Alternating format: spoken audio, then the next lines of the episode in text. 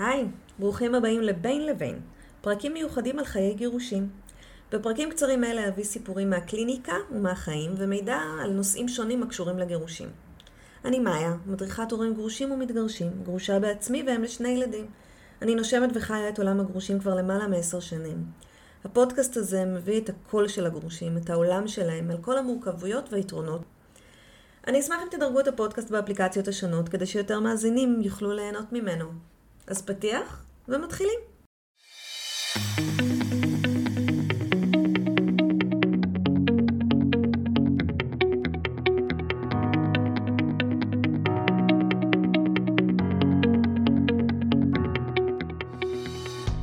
סופר האבות הוא לא רצה שיסתיימו הנישואים, הוא נלחם בהם כמה שיכול היה. זוגיות הוא חשב, זו הדרך לחיות, הוא צריך מישהי, עזר כנגדו. מיד אחרי הנישואין הוא ידע שהוא לא רוצה להישאר לבד. הוא רצה למצוא את האהבה האמיתית שלו, הבאה, ולהמשיך בדרך ששרטט לעצמו עוד כשהיה ילד. הוא אפילו לא שכר דירה, כי האמין שהדירה הבאה תהיה עם המיועדת שלו. הוא לא חיפש טוצים או לעבור בין נשים, הוא לא רצה את כל המשחקים האלה שהוא שמע. הוא רצה זוגיות, אחת, טובה, לנצח. הוא תמיד היה אדם זוגי.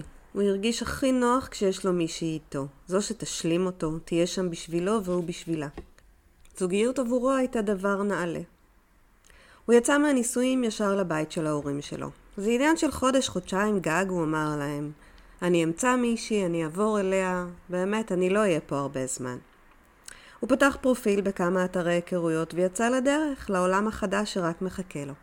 ההתפכחות הגיעה די מהר. העולם הזה לא נראה כמו שהוא זכר, כשהיה צעיר והכיר את אשתו באוניברסיטה. השפע הזה בלבל אותו, כל כך הרבה אפשרויות, מכל פינה הביטה עליו אישה אחרת, מחייכת, ומאחוריה הבטחה שלמה, לחיים טובים ורגועים. בעל ואישה, כמו שהוא כל כך רצה. והוא רצה.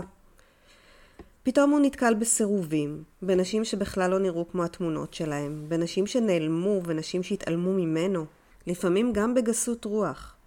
לעולם החדש הזה הוא הבין יש חוקים אחרים, וצריכים להסתגל. אבל גם די מהר הוא מצא אישה שנענתה לחיזוריו.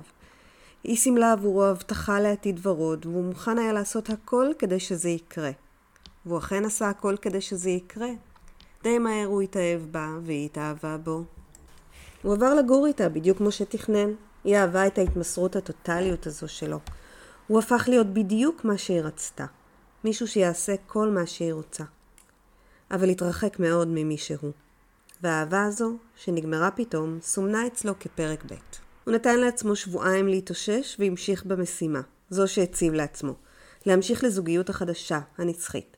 זו שחלם עליה מאז היה ילד. זו שנתנה לו שקט בראש והרגשת ביטחון. הפעם זה לקח קצת יותר זמן, אבל גם האהבה הבאה הגיעה. הוא שמח בה והיא שמחה בו. די מהר כמובן הם עברו לגור יחד, אצלה. הפעם היו גם ילדים בבית שלה, הילדים שלה, שלא כל כך שמחו שמישהו נכנס אליהם ככה הביתה, ועשו ככה קצת צרות. הוא עשה מה שהוא יכול כדי להתחבב עליהם, הוא קנה להם ממתקים ולקח אותם לטיולים.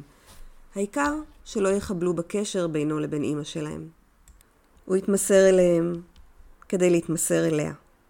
כשהגיעו הילדים שלו לביקור, הילדים שלה לא ראו את זה בעין יפה.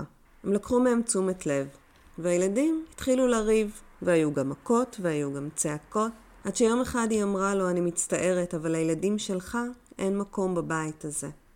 אז הוא נסע לבקר אותם אצל אימא שלהם, וראה אותם קצת פחות, והוא היה מוכן לעשות הכל כדי להישאר באהבה הזו, כי זו הרי הזוגיות שלו, והיא חשובה יותר מהכל. וכשהילדים שלו שאלו אותו למה הוא לא בא לבקר אותם ואם הוא לא אוהב אותם יותר, הוא ענה להם, זה ייקח קצת זמן, אני בונה את הבית הבא. הכל יסתדר בסוף, אני מבטיח. ועברו כמה חודשים, והיא החליטה לסיים את הקשר הזה. הוא מצא את עצמו שוב בבית של ההורים שלו. יושב וחושב. הוא דיבר קצת עם ההורים שלו ודיבר קצת עם עצמו, והחליט לקחת הפסקה, ואולי לנסות ולחפש מי הוא באמת. פתאום הוא הבין שהרבה דברים בקשר הזה לא התאימו לו, ושהקשרים הקודמים בעצם היו כולם קשרים שמתאימים לאישה שאיתו. והוא חשב שאולי הוא צריך, אולי הוא חייב את זה לעצמו. לראות מי הוא, כדי שאולי ככה יהיה יותר קל למצוא מישהי שתתאים לו. הוא מצא דירה ועבר אליה, בנה לעצמו פינה קטנה משלו. הוא לקח כמה קורסים להתפתחות אישית ואפילו שינה את המקצוע שלו. כי המבט הזה, המבט לאחור, שבו הוא הבין שהוא ויתר על הילדים שלו בשביל זוגיות, היה כואב, והוא לא רצה לחזור על זה שוב. אבל על חלום אחד הוא לא ויתר. על החלום של הזוגיות, על הבית השלם. זה מה שהוא רוצה. הוא המשיך לחפש את האישה של חייו. הוא הבין שזה כנראה לא יהיה כזה פשוט, וכנראה יהיו עוד פרקים בספר הזה שלו, שהוא כותב. אבל הוא הרגיש שהוא לא יהיה שלם אם הוא לא ימצא בת זוג. אחד לבד זה לא מספיק לו, זה לא הספיק לו אף פעם. כל אישה שהכיר הייתה פוטנציאל לאהבה הגדולה של חייו. כל אישה שהכיר נתנה לו להכיר עוד חלק בעצמו. חלק שהוא לא ידע קודם, חלק שהוא גילה, וככה עם הפרקים. ירדו גם שכבות, ירדו מגננות, והוא הכיר את עצמו קצת יותר טוב. היה גם הפרק ההוא המשמעותי, עוד אישה שהתאהב בה, עוד אישה שהייתה הבטחה. לאישה הזו הוא נישא, והם הביאו יחד ילד. הוא קיווה שבעצם זאת שהם התחתנו, ושהם הבטיחו ושהם התחייבו, הם יהיו משפחה, כמו שהוא תמיד רצה, והם יישארו תמיד יחד. הוא היה מוכן לעשות הכל כדי לתפוס את המקום הזה שוב, של האיש הנשוי, לא האיש הבודד. גם כאן טפחה המציאות הקשה על פניו, כשהבין שזה לא מה שרצה, כשהיא הבינה שזה לא עובד. גם הפרק הזה הסתיים, והוא השאיר מאחור עוד ילדה וחלומות לחיים שלמים. היום, כמעט עשר שנים אחרי שהוא התגרש, הוא רואה את הדברים בצורה אחרת.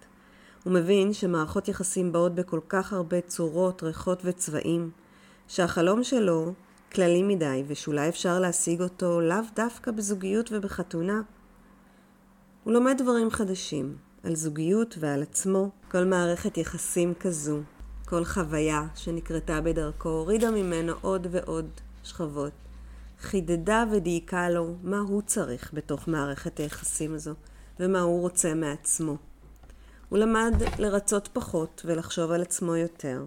הוא למד מקצוע חדש, הוא למד דברים חדשים, ובאופן כללי, הוא לא אותו הבן אדם שהתחיל את המסע שלו. הוא לא סיים את המסע שלו, הוא כבר אחרי פרק ז', ח' או ט', מחפש את הזוגיות הנכספת ומחפש את עצמו. למוד אכזבות, עם הרבה ניסיון חיים, אבל שמח בחלקו ובדברים שהוא עושה בעצמו. ועדיין, עדיין הוא מקווה שכל פרק הוא הפרק האחרון בספר שלו. עד כאן הפרק שלנו להיום. אני אשמח לשמוע מה חשבתם עליו. שתפו אותי בוואטסאפ האישי או בדף הפייסבוק החיים הסודיים של הגרושים. אם יש לכם שאלות, או שאתם רוצים לדבר איתי, אם אתם רוצים להגיב על משהו ששמעתם בפרק, או שאתם רוצים לספר סיפור משלכם, אתם יותר ממוזמנים לוואטסאפ הפרטי שלי. קישור לוואטסאפ מצורף לתיאור הפודקאסט בפלטפורמה שבה אתם אה, שומעים את הפודקאסט. אתם יכולים למצוא אותי גם באתר שלי www.maya.com ובקהילת הפייסבוק שאני מנהלת, הורים.גרושים, קהילת הגרושים והמתגרשים.